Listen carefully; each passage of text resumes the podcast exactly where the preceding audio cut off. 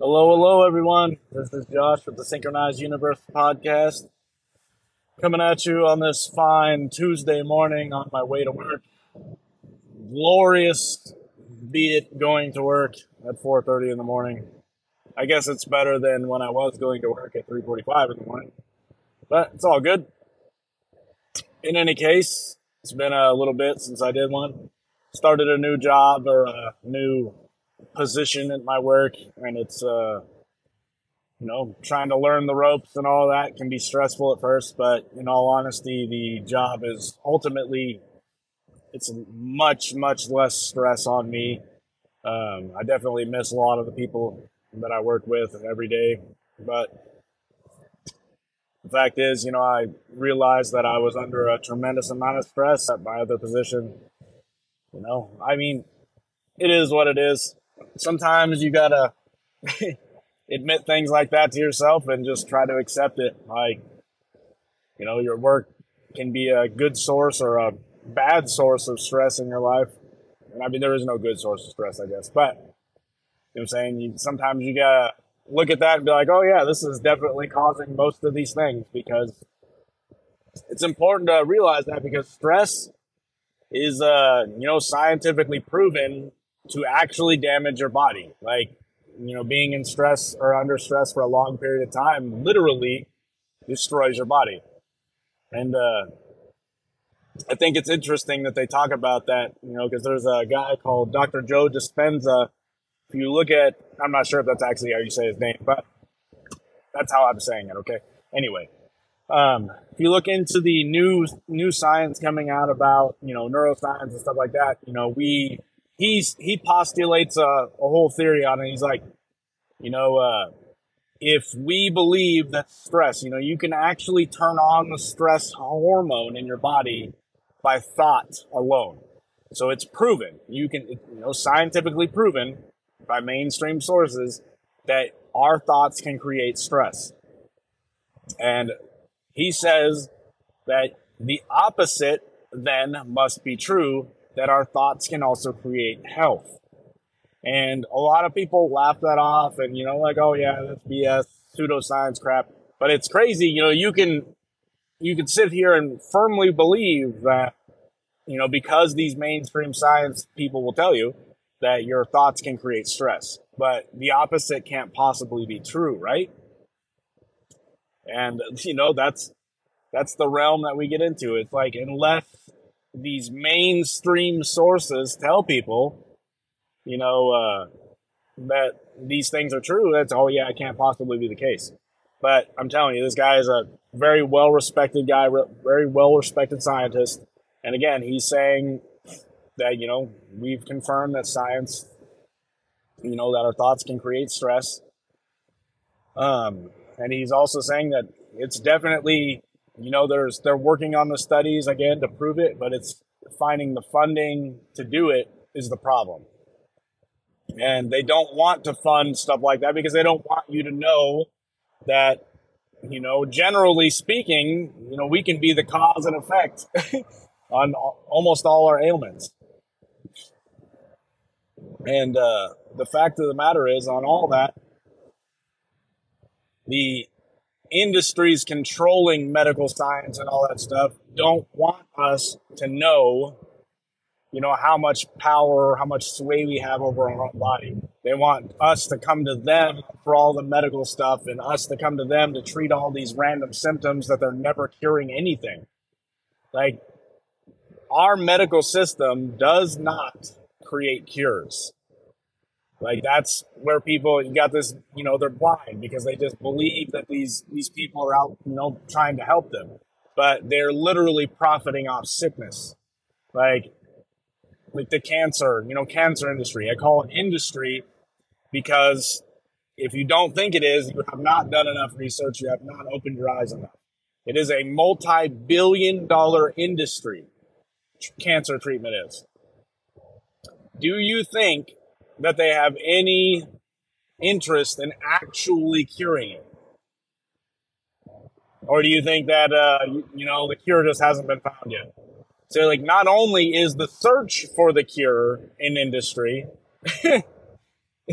the treatment is an industry. So like, to me, this is like a front, like the, the race for the cure stuff. That's a, that's a front. It's a, it's a funnel for money, probably for shady, you know, ultimately shady sources. You know, a small percentage goes here, small percentage goes here, you know, essentially giant money laundering operations, right? And, you know, there's a lot of people who've looked into all that, and it's, there's a lot of truth in that, but that's outside the scope of what I'm talking about here. Um, And the reason why all this is important is because it, like, one of the first books I ever got into, like when I started really, really opening my mind and getting into reading, was a book called The Power of Your Subconscious Mind by Joseph Murphy, Doctor Joseph Murphy. And uh, he's a, you know, one of those, I think he's like, they call him new, new thought church people. I don't know. I don't, for lack of a better term to describe. Okay. Don't, don't, uh, don't be upset by that. But it's the idea, you know, like when you read, for example, like the Bible, there's a lot of passages, if you read them right and you really understand what the psychology of what they're saying, like, for example, trying to teach you how to pray properly. There's a reason why, you know, they say, you know, when you, when you ask for something in prayer, you need to believe that you already have it. I don't know the exact Bible verse, so I don't want to quote it. But it's like, believeth that you are, it's essentially when you're praying for something, you should already accept that you have this item, right? Because asking for something is, you know, you're creating the fact that, yes, I don't have it. Like you need to, a, I accept, you know, uh, I accept my new car as mine, for example, you know, and visualize in your mind, you know, what this car is, or somebody, you know, you, you know, purchasing this car in your mind, et cetera. Or, you know, even somebody giving it to you.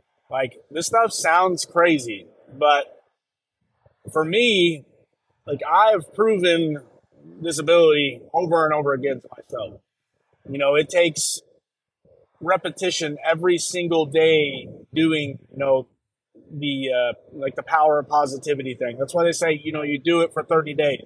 Wake up, you know, write five positive lines about yourself. I am healthy. I am great. You know, that kind of stuff. Because it quite literally will change your perception of you. And, you know, once you change your inner world, your outer world starts to change as well. And that's, you know, that's a, another deep psychology subject, is like your inner worldview.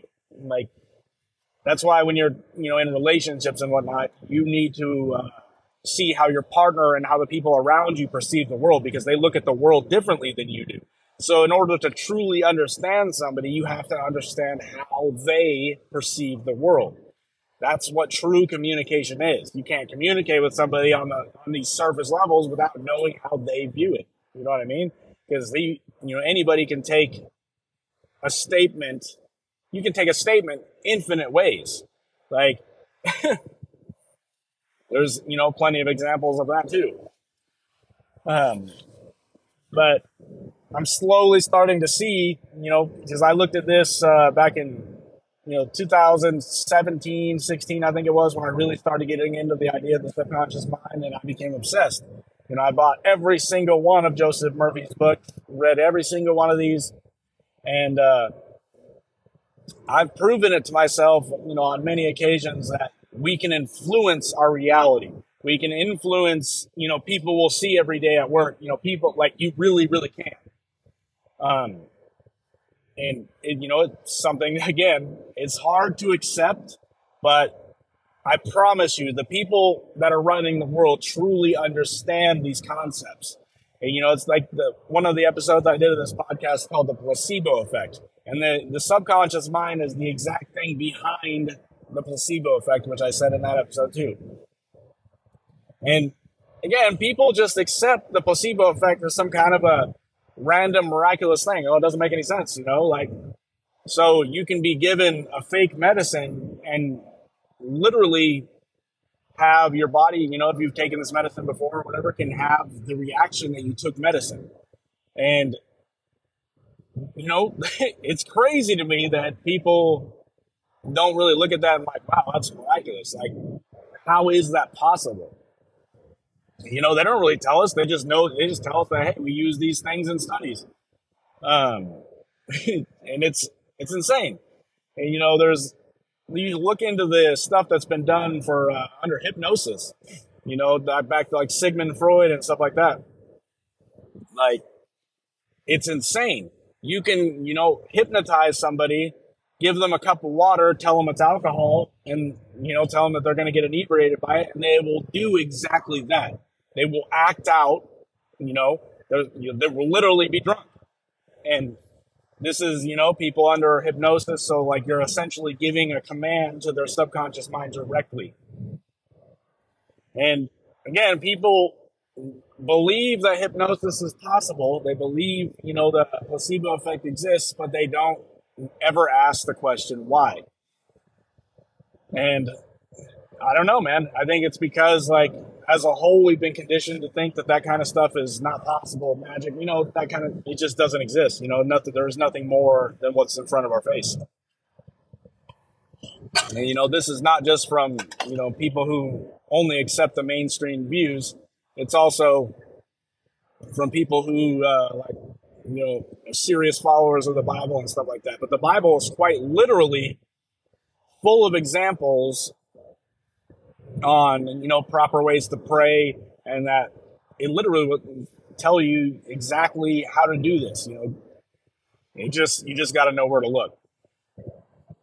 And if you take it with these advanced spiritual perspectives in mind, like, you can get actually a lot of stuff from the Bible, a lot of history that they're confirming is true from the Bible. I'm not talking about the beginning of Genesis, you know, where God created the universe, blah, blah, seven days. Ignore that part, because that is a shortened, shortened piece from the Sumerian tales. And, you know, I've had people message me on that and be like, oh, how do you know that that's the case? Well, if you've read the Sumerian versions of these stories, you would know that the Bible is a shortened part of a lot of these, you know, the beginning part of the, or actually a lot of the stories in the Bible are, but like Genesis, as an example, is a shortened version of a lot of the Sumerian stories. And uh, I don't know, to me it's fascinating, but I really wanted to get on and talk about the mind and stuff like that, because I've been under a tremendous amount of stress, and especially during the holiday season, you know, getting all these gifts for the kids. I guess I don't have to do that, so I put it under myself, but I don't know. I want the kids to have a good Christmas. I want, you know, and it's, I guess it just puts a, I put a lot of unnecessary pressure under myself, or on myself, I mean. I don't know. But in any case, I would say, you know, if you're looking for a way to start, looking for a path to start looking into, like looking into the, you know, the works of Sigmund Freud and uh, uh, Carl Jung, you know, that kind of, that kind of psychology is really, really important to look into, because it gives you a clear understanding that there is a lot more capabilities we have in our minds than anybody believes in this day and age. And, you know, that's why I take psychology and stuff like that with a grain of salt, because, like, when I was taking psychology courses, I was pursuing my bachelor's degree, um, there's, you know, they, they teach you part of psychology, but they don't teach you anything about, you know, you learn about Sigmund Freud, you learn about uh, Carl Jung, but they really don't go heavily into that, because, you know, that they were considered uh, fringe science, right? I don't know. There's a lot of science that I don't accept, because they're like, oh, no, you, that's, they, they throw around the uh, impossibility stuff. They throw around, around uh, pseudoscience, you know, because they're not university backed or whatever. And uh, that was an argument that I had with my son the other day. I was talking about, you know, the difference between pseudoscience and science. And really, there's no such thing as pseudoscience. You, you not have fake science, okay? That, that's not a thing. So the idea, this idea comes from the fact that people, you know, if it's not a university-backed thing, for example, a university-backed research study, that it can't possibly be correct. And what does that actually mean? So most of the stuff that we accept in society You know, most of these scientists putting out these mainstream articles are backed by a university or some kind of a government organization, because these people are funding the projects. They're funding the, you know, the exploration of these, you know, or the archaeology, archaeological digs and whatnot. So when that happens, you know, there's plenty and plenty of cases of these. The people researching the stuff, you know, they have to give their information to the university before they publish it. And they allow or disallow what they can publish in their stuff. And, you know, that's red flag number one. So there's been plenty of cases where people are like, you know, they don't tell the truth because they can't. You know, they they will lose their, you know, essentially lose their funding. They will be subject to ridicule. This is a big thing in the U F O subject. There's been people that have refused to come out for decades because it would destroy their reputation. And that's the thing about it, is most of these people are not gaining anything monetarily by coming out with that kind of stuff. So the idea that, you know, just because somebody is not backed by a university, it automa- automatically makes it pseudoscience is, is silly. And that's, you know, become a weaponized term to describe anybody who thinks outside of the box, anybody who thinks outside the mainstream paradigms. Like, again, it's important to really, really look at alternative studies, because you have no idea the work that's been done in the world, because like we only accept what we're told in National Geographic or what we're told by NASA or what we're told by, you know, any other government organization. Like, it's wild once you really start to look into it, because it opens your mind to a world that shouldn't exist according to what, what they're telling us. You know, according to science, we when we die and rot in the ground, nothing happens. You know, we become energy as uh I mean, yes, I do believe we do come to become energy. However, like there's most a lot of people believe that we nothing happens at all. Like we this is it, you know, this is all there is, and there's nothing else out in the universe. There's people that believe the earth is flat. There's people that believe, you know, you know, God or Jesus is coming back to get us all. Um, it doesn't really matter what you believe. Like, the idea is to keep your mind open and don't close it. You know, if you believe in religion, ultimately believe, you know, believe in religion, believe in God, you know, accept what you need to do to give yourself uh, energy to get through the day. But the idea is you need to open your mind to any possibility going on in the world. Otherwise, you'll never learn anything new. If you close your mind to to any new information, any new books, you'll never be more than what you are. And that's, again, all, one of the main drivers behind me doing this podcast, is because I want people to question the world around them just like I have. Like, I don't have all the answers, not even close. I'm just the person trying to get through the day and, you know, dealing with the stresses of the world.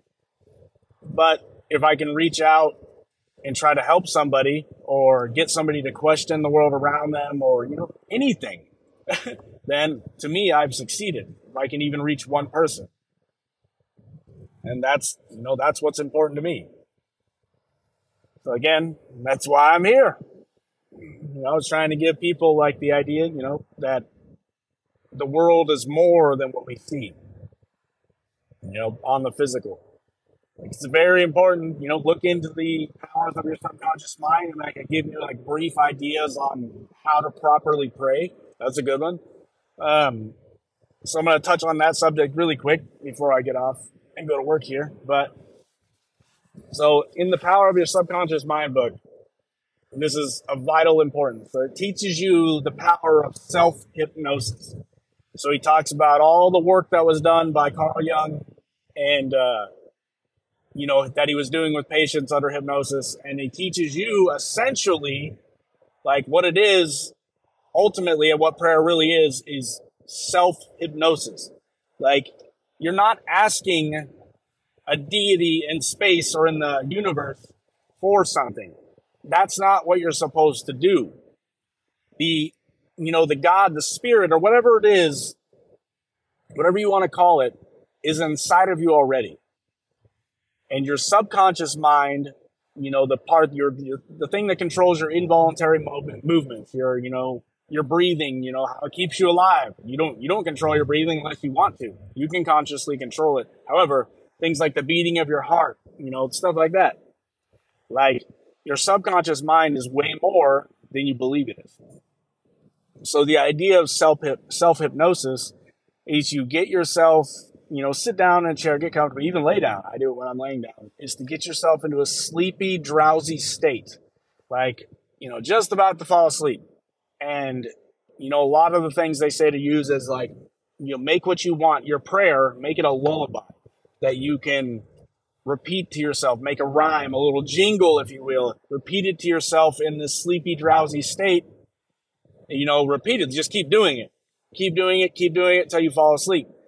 And then you continue doing this every single day. You know, this is the part that always breaks me because, like, it's hard for me to, uh, it's been hard for me to do, you know, do it habitually because I got so many different things going on at home at night.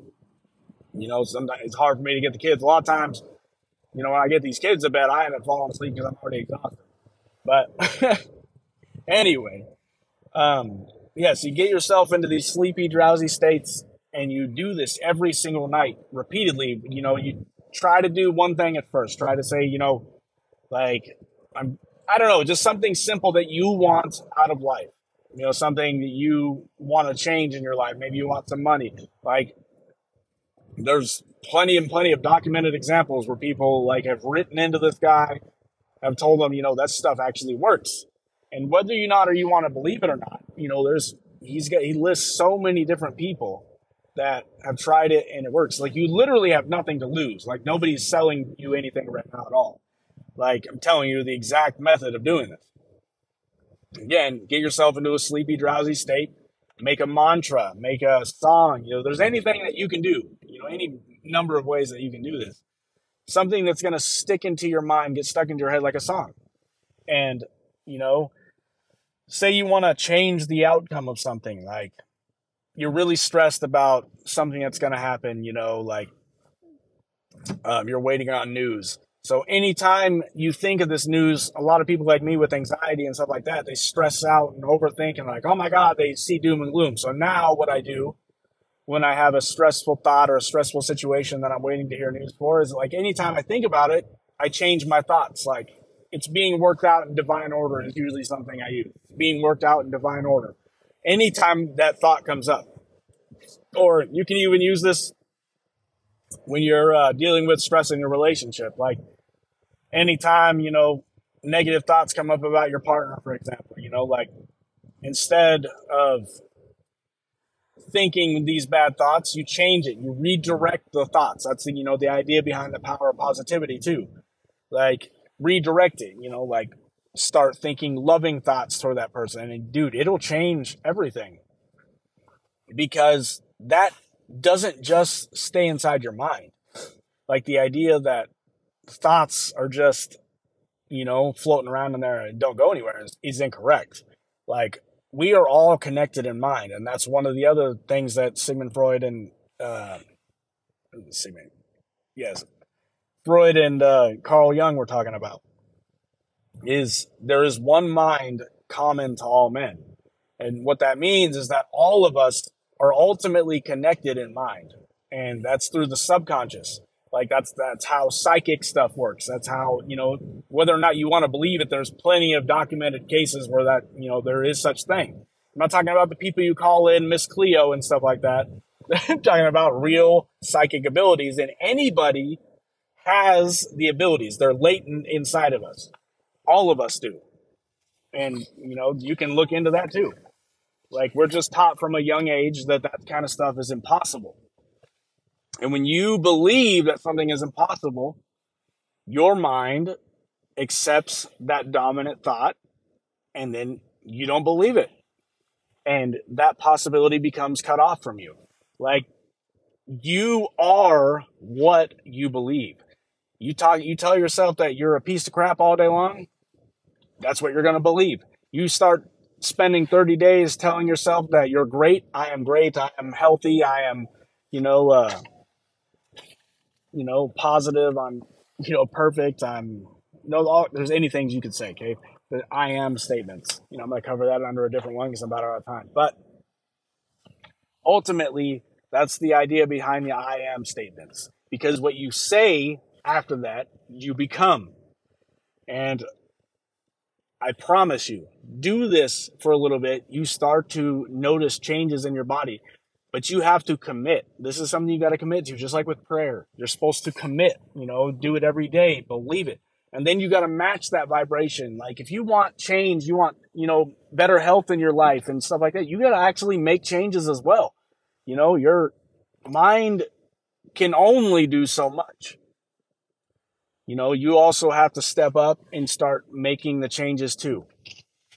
Like many people want somebody else to fix all their problems. They want God to fix all their problems. They want, you know, somebody else to come save them. And the fact is, you have to save yourself. Like you're, you got to be the hero of your own story. And you know, it's like the, the book, A Hero with a Thousand Faces. You got to go on a hero's journey and you have to be the hero of your life. And the ways you do this is, you know, stop accepting the things around you as they are. Like, stop uh, doing the same things, expecting different results, because that's insanity. Literally, it's the definition of insanity. And like, you can, you can do these things, man, just like I can. You know, I forget a lot of the times and I get depressed. I get, you know, caught up in the world around me. And sometimes I got to stop and, you know, for example, doing stuff like this, you know, this is important. It's an outlet. It's a place for me to talk about all these things that I've learned over the past several years. Like, you know, I honestly be, I forget how much I've learned, how much I know about these, you know, these subjects until I really start talking to random people about it.